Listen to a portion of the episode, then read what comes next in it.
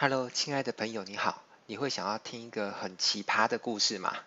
如果想的话，就让威廉今天来跟你分享一个让我一生难忘的经历哦。这个故事我把它取名叫做“人前握握手，人后断你手”。那这故事是延续的我上一次讲的故事。好，如果你还没听过的话，建议你可以回去看一下，就是讲到我在河南郑州上班的故事。好，那。如果你听过我前面故事，你可能会觉得，哎，威廉，你怎么会有这么多奇妙的大冒险啊？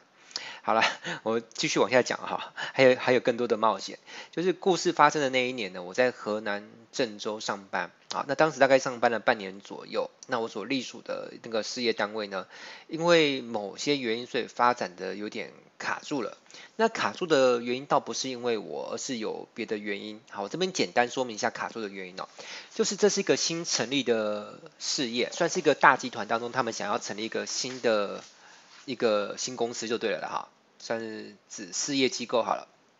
好，那该事业单位呢，他们原本是打算找到某一个人啊，哈，也是透过猎头公司找到台湾某一个，嗯，在电商领域算是蛮资深的一个人来当最高主管。嗯，然后呢，我是不是要预计去当该单位的第二主管就对了啊。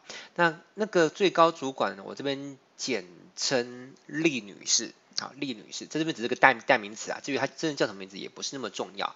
反正厉女士她如果到职的话，我们这个事业才会真正的全盘启动起来。那当这个厉女士还没到来之前呢，我们只能做一些前权前期的筹划工作。好，那在这位女士还没到到位之前呢，最高主管的这个职位呢，暂时就由主管居来担任。好，这个主管居的故事我前面有讲过了。那原本的规划是，这位厉女士她不久之后就会到职了，但是因为某些原因呢，厉女士她一直不方便到职，甚至很有可能是她就不来了。好，那因为这位厉女士她跟我也算联系得上，所以我们有私底下见过面，有过一些对话。她其实还蛮认可我的能力，她也跟我说，她其实有跟公司推荐过，她不见得方便过去到职。那如果她到不了的话，其实公司可以考虑，就直接让那个张总监来担任该事业部的最高主管就好。但即便他这样推荐，但这个事情有没有成呢？其实是没有成。别忘了，这事业目前的，就是暂暂时性的那个最高主管主管居啊，他跟我是处的并不好的。好，所以在人家上班公司上班，其实包含出来创业也是啊，就是人和真的很重要。哪怕你再有能力哦，其实历史上你你就知道啦，很多都是很有能力，但是在朝中的那个人不和，常常都是被干掉的。哈，我当年就是，所以主管区跟整个集团的一个高层又是就是很要好了哈，所以我要上位是相当困难的啊，而且当年我的个性是属于那种比较 耿直的哈，心心直口快。我觉得这也是我年轻的时候的一个 bug，就是仗着自己可能艺高人胆大吧，就是觉得反正只要我有能力，那公司要用我，那我不用太去在乎很多，就是就是做人的部分要圆滑，以前是不圆滑的一个人。好，那当时我的雇佣合约是写的一年有三次的返台假，那每次七天啊，那我当时是差不多工作半年了，我想说差不多该回家看一看啊，于是我就。跟公司的那个人资部门的主管，那我就申请使用半年，就是半，就是其实应该四个月可以用一次啦。反正我就申请使用返台假。那当时在 S 女的办公室，S 女是属于人资部门的最高主管，好，我就问她说，那我可以使用返台假吗？那 S 女就笑笑说，当然可以啊，张总监你就填个假单就可以使用返台假啦。然后我不知道有哪里有种不对劲的感觉哦，我就问说，那休假的期间有认列薪资吗？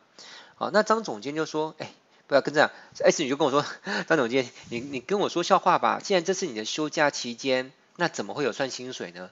我听了就。暗自有点吃惊哦，就是当初我们的合约只有写作会有三次的反台价，但是我们没有细节到说写作反台价也没有列入计薪，好。计计算薪水，所以我就想当然的想说，这是公司给我的假期，应该是带薪休假才对哦，没有想到是不计薪的。所以在这边跟大家讲一件事，就是在职场上，不管是上班族或者是创业，你要仔细去看懂合约，真的很重要。合约不是保护善良人，也不是保护坏人，合约是保障谁？保障那些看得懂会使用合约的人。好，所以每个细节你都要很认真去。思考它到底代表的是什么意义？有没有什么没有补充写清楚的？哦，其实永远不要怕麻烦，不要怕把一个合约写得很清楚。其实怕你越是怕麻烦，没有把合约去弄清楚，未来只会埋下一个不定时炸弹的麻烦来带给你而已。所以很多人都会在商场上有个想法，哎，我们做人做事，我们只要好好的认真做事啊，认真付出。那反正我既然付出的很认真，对方看到我这样的表现，对方就会给我我要的对待。我不能说这个事情一定不对啊，但是不要。不要想说每个人都一定会这样对你，好，有些人真的是你你对他好十分，他也会给你十分甚至十一分，但是有些人是你付出一百分，你以为他也会给你一百分，但是你拿到可能五十分都不一定有。好，反正我的枝丫当中，嗯，以前比较轻轻忽怠慢啊，所以我有几次的经验都是我没有慎重的处理好合约，啊，单纯就是可能南部人的个性就是觉得啊，反正我就是做我能做的啊，你要怎么对我，就相信你也不会。不会亏待我就是了哈，但是有时候真的不能这样想的太单单纯哈。有时候你以为对方不会亏待你，偏偏人家就是会亏待你，而且更要命的是别人亏待你，他也不觉得他在亏待你，他觉得他已经善待你了。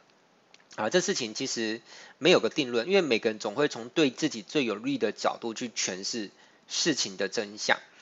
好，反正事情既然已经到这个地步，我再吵其实也没有用嘛，我就默默的填好假单，订好机票，那就准备快乐的休假去了哦。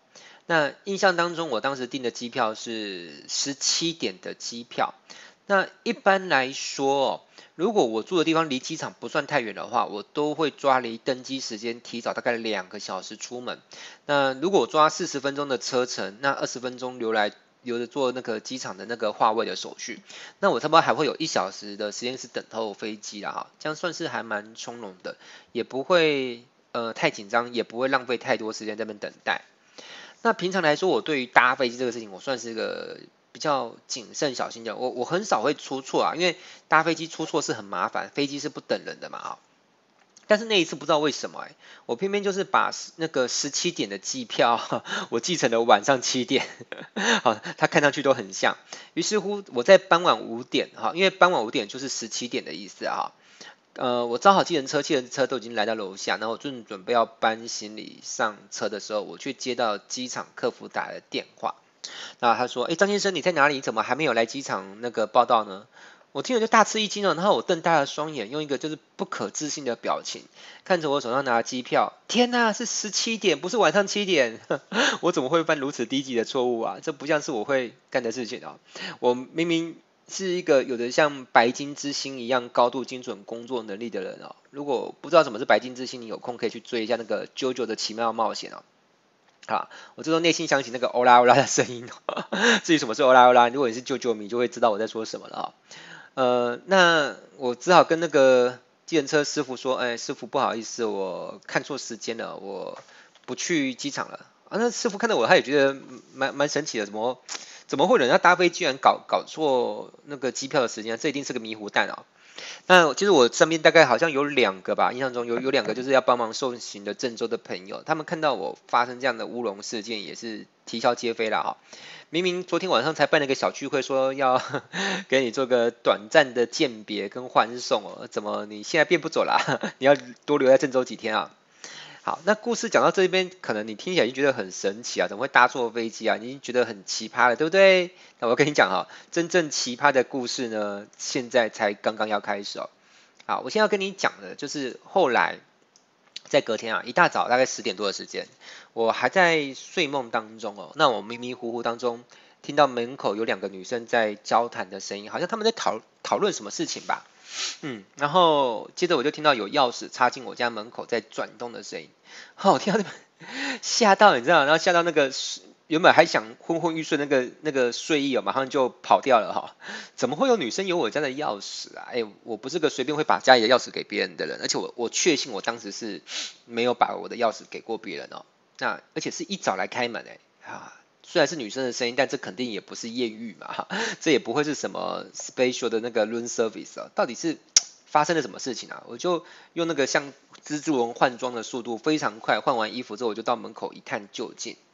好啦，那打开门，原来是公司的两位女同事啊，他们怎么会来找我呢？我怎么想都觉得他们应该不是爱慕我、舍不得我来找我的，绝对不是这样子啊！我就招呼他们进客厅进来坐坐哦，他们才神情尴尬的说哦，他们约了房东哦，等等要来接清这个物件的租约，那房东等等就到了啊？什么？哎，等等哎，我不是只是返台休假七天，你们就要把我住的地方给退租？哎，不是说这不可以啊，毕竟这是公司租下给我住的嘛，这是公司的权利。但问题是，你要退租，起码好歹要跟我说一下。怎么说我也算是 公司的中高阶主管，对不对？好，那而且如果你们要退租，那这些东西到底要要怎么处理啊？是谁来收拾？而且从公司的这种举动，其实我隐约嗅出了一些 不寻常的危险的讯号。那那两个女生只是来办事的嘛，我再跟他们去卢也没有用啊，哈，毕竟他们不是真正发号施令的人哈。那他们看到我也蛮惊讶的，因为根据他们要来之前的情报啦，就是张总监应该是昨天就回台湾了嘛，他们就连忙打电话给 S 女主管去请示，就现在该怎么办。那电话拨通之后讲了几句哦，那简单交代一下，就诶张总监现在还在家哦，那怎么处理呢？电话就转接到我我手上，好，那我就解释到，诶那不好意思哦，那个那个 S 女主管哈，我昨天有没有搭飞机，就有看错机票的时间，所以我错过了班机。好，那 S 女在电话上气急败坏的，就是就是骂我啊，就说，诶这种事情你机票延误怎么没有跟公司报备？